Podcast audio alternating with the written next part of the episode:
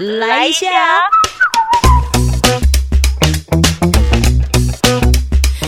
收听揪团来一下，我是九九。今天我们揪团来练功一下，主题叫做“请听树洞的声音，认识型临床心理师”。为什么会叫“请听树洞的声音”呢？是因为我跟我这个的对谈者呢，在聊的过程当中，他说他觉得他自己的角色就很像是在呃听树洞传来的声音，而通常只要有秘密的人，就会去对那个树洞说说话。他就是倾听这个树洞里声音的人，他是临。床床心理师也是我的好朋友玉贤。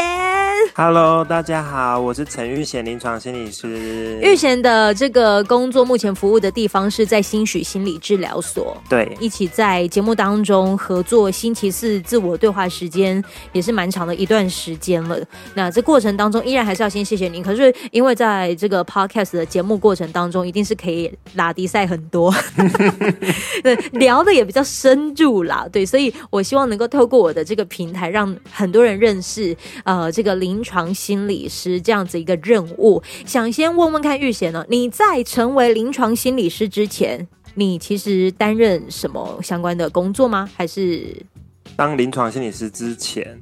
其实我在高中的时候没有想过要读心理系啊，是我那我那时候我那个年代好像叫个人申请还是学校推甄吧，嗯，我那时候报的是台艺大的戏剧系。哇塞，你是想演戏的哦？就是我想要做表演艺术相关的科系，因为我所有身边的人，嗯，不是去类似说世新的广电，嗯，或者是什么。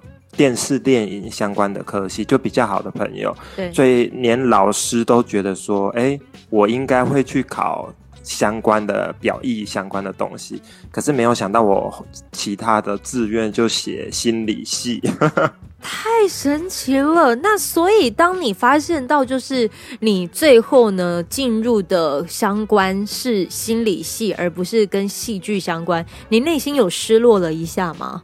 算蛮失落的哦，嗯，为什么？而且会觉得说，大家都觉得你会去表演相关的路上继续走，可是你却没有，你走了一个你可能也不太确定那个是什么的东西。因为在我那个年代啊，我那个年代好像有时代感，嗯，网络其实没有那么的普及，对，可能还是用拨接的时候，或者是说智慧型手机也不是人人都有，嗯那。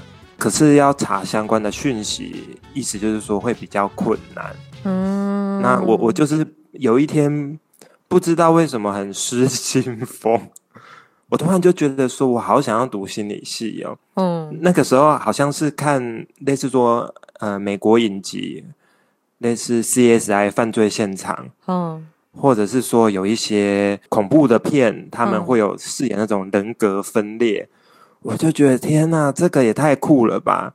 这个也是我好想要类似我想要的戏剧角色，或者是我想要了解的东西。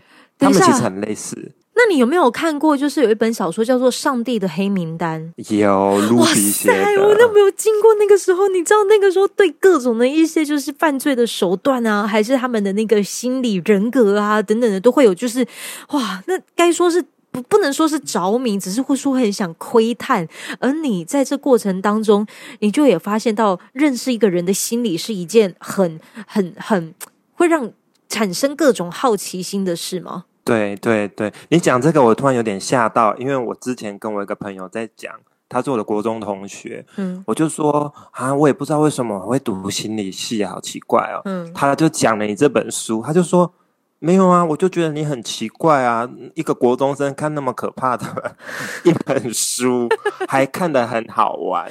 他就觉得啊，你这个人可能就是心里，嗯，需要再多去了解一下。我跟你说，七年级生如果真的是对于有一些跟这个心理层面相关的，他们都应该要认识的一本书籍，就是卢比的《上帝的黑名单》。他应该变教科书。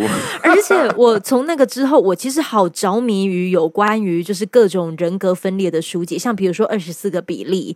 然后我能够就是透过这一本小说，发现到原来一个人。人的人格可以被拆解成这什么二十四种人格在其中，然后我这才发现，这也好像是有所谓的什么解离型人格，就是当他可能想要逃脱一个害怕的状态的时候，他他另外一个的。角色，他就崩出来。那可是，在还没有接触到专业领域之前，我并不知道这个东西叫什么。我只觉得这叫附身。摩西纳来啊！可是事后越看这些文字越多的时候，就会哇，就觉得人的那个人性这件事情，还有就是跟跟人心有关的那些讯息内容，都是让我各种产生好奇耶。对，我也跟你一样。像二十四个比例，这也真的是进心理系之前必看的书。我们那个年代，还有一本，呃，可能也不是一本吧，可能是一部影片，好像叫《三面夏娃》哦，我听过。嗯，就是一个女生，她早上是一个很类似很端庄的女性，可是晚上她就发现，哎，奇怪，我怎么衣橱里面有一个穿很火辣的红色嗯短裙嗯，或者是洋装，然后就开始去找。到底这个人是谁？对我也觉得，对这种犯罪啊、人心啊，或者是好像有很多个人格的面相，就觉得啊，好着迷，好想要知道这个是什么。然而，你却透过这样子的，就是以前小时候的喜欢，你慢慢的就开始因为产生好奇。就开始步上了跟心理系相关的东西了吗？我觉得应该是就是刚刚我们讲的那个契机，我就开始往心理系那个部分迈进。可能等一下会谈到心理系，可能不像我们前面讲的哇这么悬疑刺激，或者是哇剖析人性会让人家那么的高昂。可是这的确好像是我们那个年代可以。对心理系那种产生的美好的幻想，而走上了这一条路。所以，呃，我们刚才其实也聊了，这个什么特质的人比较适合，就是走心理师的这一条路线。我们刚才应该从聊的过程，应该都可以慢慢的都找出这些脉络。你还有在整理哪一些这个特质的人是适合当心理师的呢？我觉得适合当心理师的人，他一定要有满满的好奇心，喜欢去了解很多事情，更甚至是说，我觉得这个人要很喜欢去体验生活。因为其实我，呃，在我当心理师之前，因为考临床心理师是需要有硕士的资格才可以去考国考。嗯，那我在大学的时候，我觉得心理系可能不是可以满足我的一个东西了。所以我有在大学的时候去工作，像是有去呃补习班当那个电话工读生，去发海报，然后当豆花的员工，然后卖男装，然后还有卖一个很特别的东西叫海绵宝宝，不是卡通那个海绵宝宝，太大型哦。嗯，它是有一阵子女生很流行包包头，嗯，然后就会有个器具会把。女生的那个那个马尾，把它卷起来，然后就可以在头上包。那你在打工的这过程当中啊，你你花了多久的时间才正式的，就是担任了临床心理师？因为这个也是要考试，他他是要有一个什么资格，是不是？你跟大家介绍解释一下好不好？不管是智商或者是临床心理师，他们都是要求要硕士的资格，大学读完是不够的，你要再做两年的。基本的训练就是学科的部分，然后再加额外的一年，就是到医院全职实习一年，就是直接面对真实的病患，就是这样子，等于四年大学，三年的研究所才可以去考国考。嗯嗯，所以它是一个我觉得算很艰辛而且漫长的一条路。嗯，艰辛漫长的路，你在那一年真的就是全职在医院。实习的过程当中，有什么让你印象很深刻的事吗？我我觉得，对一个很新手的心理师来说，在医院的场域会遇到的挑战其实蛮高的。我还记得那那时候我进医院没多久。然后我就一个女生的病患，因为我们都我被要求说，哎，你至少要有个病患要跟你见面八周，嗯，就是他要做八次的心理治疗，你这样才算心理治心理的实习有通过，嗯。然后他来的时候，就是穿着一次比一次漂亮哦，嗯。我除了漂亮是可能是我们可能穿牛仔裤来嘛看医生啊，或者是穿女生穿长裙，对，没有渐渐会看到那种。比较韩式的薄纱哇，短裤，然后外面有个薄纱的长裤，嗯，然后或者是哎，从上衣从我们的 T 恤变成洋装咯。嗯，因为你会觉得很纳闷嘛，为什么你看医生会穿的很像你是孙云云？你就会问他说：“哎，不知道你好像你穿的很慎重哎，不知道是发生什么事。”他就跟我说：“哦，因为我告诉我的男朋友说我的心理师是个男生，我就是故意要穿给心理师看，嗯，那让我男朋友知道。”他讲这句话的时候面不改色，可是你就坐在现场看着他，这时候你这只菜菜鸟。你是一枚棋子呢，还是你只是他利用的手段呢？还是说现在他才是你的心理师？你可能根本就没有办法做点什么。嗯，哇，这时候就是在那一个过程波涛汹涌。可是我也觉得，也是因为实习和不停累积那么多各式各样的病人，对，所以到了现在才会有处变不惊的状态。真的耶！那一刻，当可能一个医师的角色没有办法再对这整个的场域就是控制住的时候，那内心真的是会慌，而且你又不能让你的这个呃来约谈的这个对象，然后发现到你的各种慌张，所以你也会觉得，就是处变不惊的人，他也许也是很适合走这一条路的。但我现在重点来了，因为其实现在大家对于社区这样子的资讯，它是很容易。的不会像以前那样子遮遮掩掩的，都觉得啊，如果就是要找身心科什么的，都是一件很没有办法公开的事情。这个时候，我们可能就会认识精神科医师、临床心理师、咨商心理师、社工师啊，全部都是跟心理有关。他们的差异性到底在哪？之前不是有发生了那个泰鲁格号事件，那可能有一些在这个事故当中的朋友幸存者，他可能会有心理上极大的创伤。那个的极大的创伤，一开始他可能会遇见的会是精神科医师。哎。如果是极大创伤，一开始应该遇到实际的师姐。哦 哦，是实际的师姐，也是哦。先给一个心理上的安慰。可是如果就是事后的接下来的那个治疗的时候，他是一个一开始会是先做这样子的接触吗？他可能呃身上的这个皮肉伤，呃是没有这么大的，可是他可能就是内心一定会受到极大的惊吓。是像泰鲁格号事件。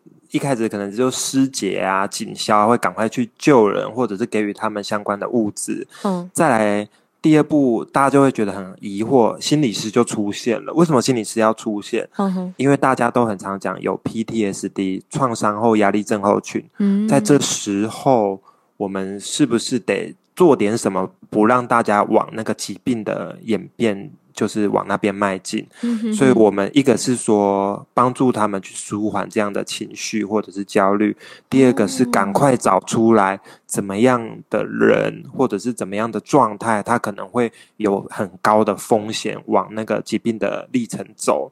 那如果发现这个是一个很高的风险以后，再来相关的类似医疗团队，类似精神科医师可能就会。比较密切的去追踪他的状况，是不是有需要到药物的处理了？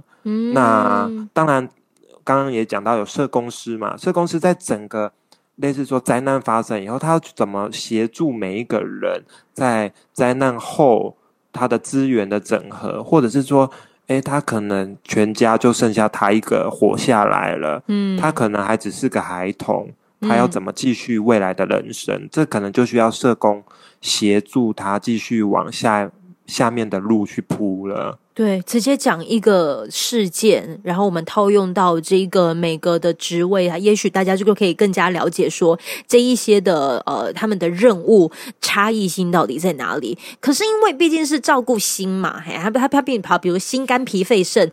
肝脾肺肾，我都还可以知道他怎么样子要来去做照顾跟治疗。可是那个心吼，有时候跟情绪那跨不为那个相关。你们是不是也会通灵，还是说就是也会学塔罗牌、命盘、读心术这些吗？我觉得这个真的是一个很大很大的迷思。因为讲你刚刚讲的塔罗、命盘、读心术，如果单以朋友来讲，你可能第一次看到他，他就会说：“啊，你是心理师哦。”啊，我会不会被你看透我在想什么？嗯，啊，你不要看我，你不要看我啦。又或者是说，他会觉得说，啊，你是心理师啊，啊，你可以帮我看看明天的运势好不好吗？真的会有人这样问哦？对啊，或者是说，哈，你心理师那么好赚哦？哎呦，人家塔罗还要拿牌出来，你讲讲话就结束了。哇塞！我对我就觉得哇哦，开始去找唐奇阳老师吗？我可能会想跟他讲阿弥陀佛，我学我是慈济的师姐，我这些都不清楚。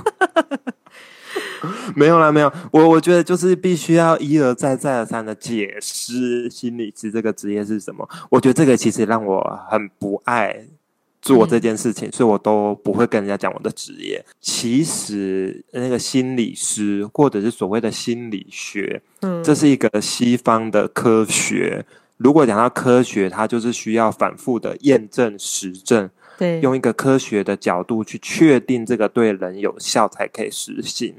那我不是说塔罗命盘那些是是错误的，或者是不该用的，嗯，而是说他们呃没有办法达到科学的那种要求或标准。既然如果没有办法达到那个程度的话，那我们这个就不是一个我们应该要使用的东西，嗯嗯，因为我们要用的还是用一个可以反复验证，要很确定这个对病人一定有帮助的事情，嗯，所以还是会比较走科学脉络啦，并不代表就是说一定就是要学这种跟什么命盘相关，这些其实都是误解。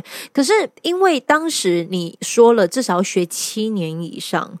然后看了好多各种的一些文字，然后你也明白了各种的相关理论。实际到你的现实生活里，在做使用的时候，因为毕竟工作场合跟学生身份还是不尽相同。你工作场合，你有时哎，我很想问，这个会不会有所谓的业绩压力呀？如果是医院里面的临床心理师。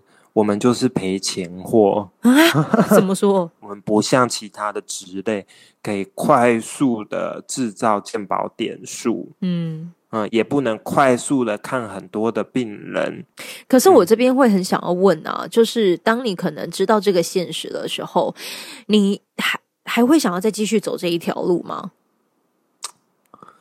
嗯，还是说，其实你会把这个试着转化，当做是你练功的过程。因为说真的，每一次你未来你真的是要开始职业了，你要就是完全独当一面了。你在医院的体系下，至少他可能还是有个保护伞。可是，如果你真的出来了，他可能就没有所谓的保护伞这件事情了。所以，他有没有可能，就是如果真的有在学临床心理师的人，或者是有在读心理系相关的人，当他可能也会陷入到你这样子的一个思绪状态的时候。他要怎么样子把自己的那个自我调试的能力给找回来？因为你说真的，你们学心理系相关的，应该也都会学到这这这部分，对不对？因为我现在是自己在外面开心理治疗所。如果你再让我选一次，我一刚开始工作要先去医院呢，还是我就开一个治疗所？我觉得我还是很肯定的告诉你，我还是想要先去医院，而且我也蛮感谢在医院的这些经历。我非常认同你讲的，它的确就是个保护伞。保护伞意思是说，你不用担心没有病人，你不用担心没有太简单的人出现，或者是你不用担心说啊，好像都练不到功，诶，好像都太容易了。然后不会不会，绝对会有让你意想不到的人。嗯嗯，所以我觉得医院这个不仅是保护伞，它还是一个让你可以好好锻炼自己的时间。可是，可是我。我会刚刚我们在前面讲那个不赚钱的事情，我觉得这可能在当心理师之前，可能就必须得知道，嗯，心理师他不是医师，所以他不是赚大把大把钞票的人，嗯，如果是想要赚大钱，我很建议可能要去证券啊，或者是当。少年股神啊，那个才是赚大钱的部分。嗯，或者去华尔街。可是如果你想要当心理师，你要非常的知道你的生活并不会这样赚大钱。那除了不赚大钱以外，你还必须得不停的充实自己。嗯，类似说，呃，除了学很多的治疗学派以外。可能呃，以我来讲，我自己就去做了心理治疗这件事情，就是找了一个心理师当我的心理师，嗯我是他的病人，嗯嗯，因为我觉得这个我自己觉得啦，我不敢帮其他人讲话。以我自己来讲，我觉得一个心理师如果做过心理治疗或心理咨商，在对自己或自己的病患身上是非常非常的有帮助的。嗯，这个帮助应该算是极大吧？对我，我觉得是，对我觉得是极大、因为我我在想啊，大家很常遇到一些问题的时候，我们第一个我们会先去求神问卜嘛，哈，要去祷告，要去拜拜啊。第二个，你发现哎、诶好像状况都差不多的时候，你一定会开始上网 Google 啊，心理压力舒压管道，上网网络一堆。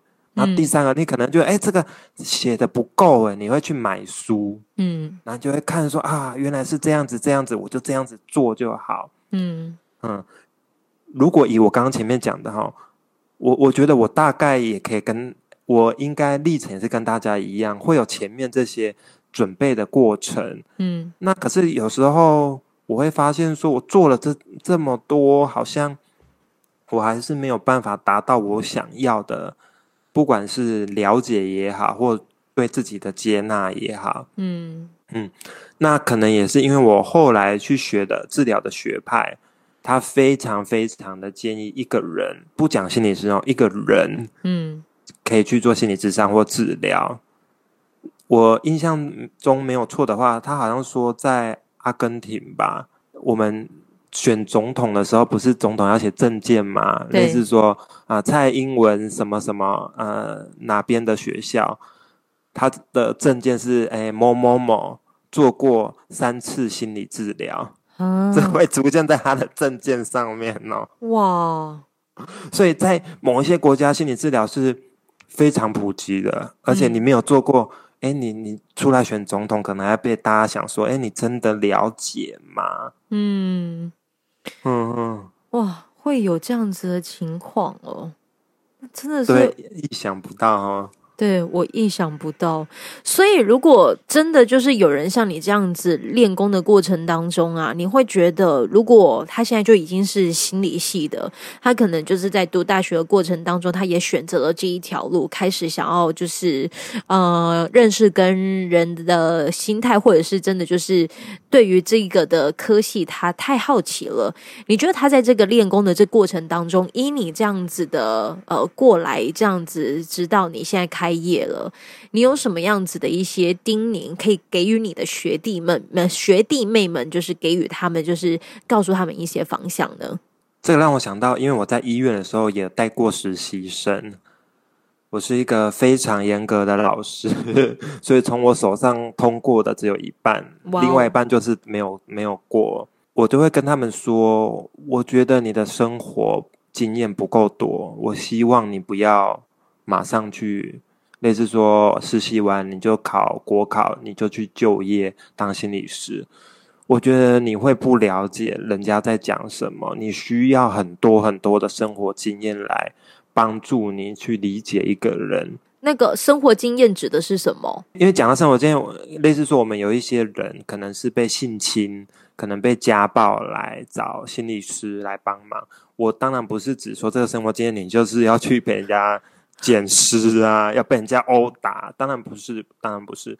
可是我觉得你要跳脱心理师这个职业去看别人的生活。嗯我有看，我好像有在网络上或者是某个文文章上面看到有一个智商心理师，嗯他就没有呃，在某一段时间没有当心理师，他去当早餐店的店员，嗯嗯，去体体会一下那些阿姨有多厉害。哎，帅哥啊，你三个蛋饼，哎，小姐那个大大冰奶嘛，对不对？哇，他就会觉得说啊，我堂堂读了这么多年的书，我觉得我可能没有那个早餐店阿姨厉害。看到你就说啊，舅舅小姐就是那杯红冰红茶嘛，我知道十块去那边拿就可以了。他还记得比我们清楚哎、嗯嗯，可是我觉得这个非常的重要，是因为当你踏出这个白色巨塔，或踏出这个呃，这个白袍后去体验生活，去做做看不同的职职业，或者是不同呃生活背景的人，他们都在干嘛？嗯，我觉得你会比较有办法去对一个人捏造他的雏形或样貌。嗯，我记得我听啾啾的节目。在当广播之前，好像在那个鱿鱼羹 摊拿着那个小蜜小蜜蜂嘛，好像说什么几碗外带。嗯，呃，我我觉得我我有点想要讲的道理，就有点像是这一个。你我我不是，当然不是说叫你不可以当心理师，而是在这个过程中，你可以去体验看看，想想看。不同来跟你消费，类似做早餐店的人，他们的样貌是什么？他可能穿着西装赶着出门，或者是他正在讲电话，可是小孩他牵着牵着他的爸爸，然后爸爸一直在讲股票的事。更甚至是说，你看到一个早餐店的阿姨，就他一个人，他要他要去煮这些东西，要收钱，那还要收拾。嗯，我觉得当你。在那一刻，你可以看到这种形形色色的人，去帮每一个人的雏形开始勾勒出来的时候，我觉得就像我们最前面讲的，你开始在认识人到底是什么，你在开始在认识一个人的心跟他的外表。会有怎么样的不同？嗯，所以你从这样子的面向去观测之后，你其实也就是形塑你的生活可以在更加丰富这些的过程当中，都是你在成为临床心理师的养分之一。那如果你真的未来有机会，就是穿上白袍，然后去服务更多人，照顾更多人的心，尤其是现在科技当道的时代，很多人也许会因为这个，不管是蓝光也好，还是他的这个以科学性来讲。嘛，就褪黑激素可能激增的这过程当中，人也很容易会有这种焦虑的情况产生。这个时候，其实就更需要专业的声音告诉你，也许可以怎么走，你的方向是可以怎么走，这是我们可以去努力的事情吧。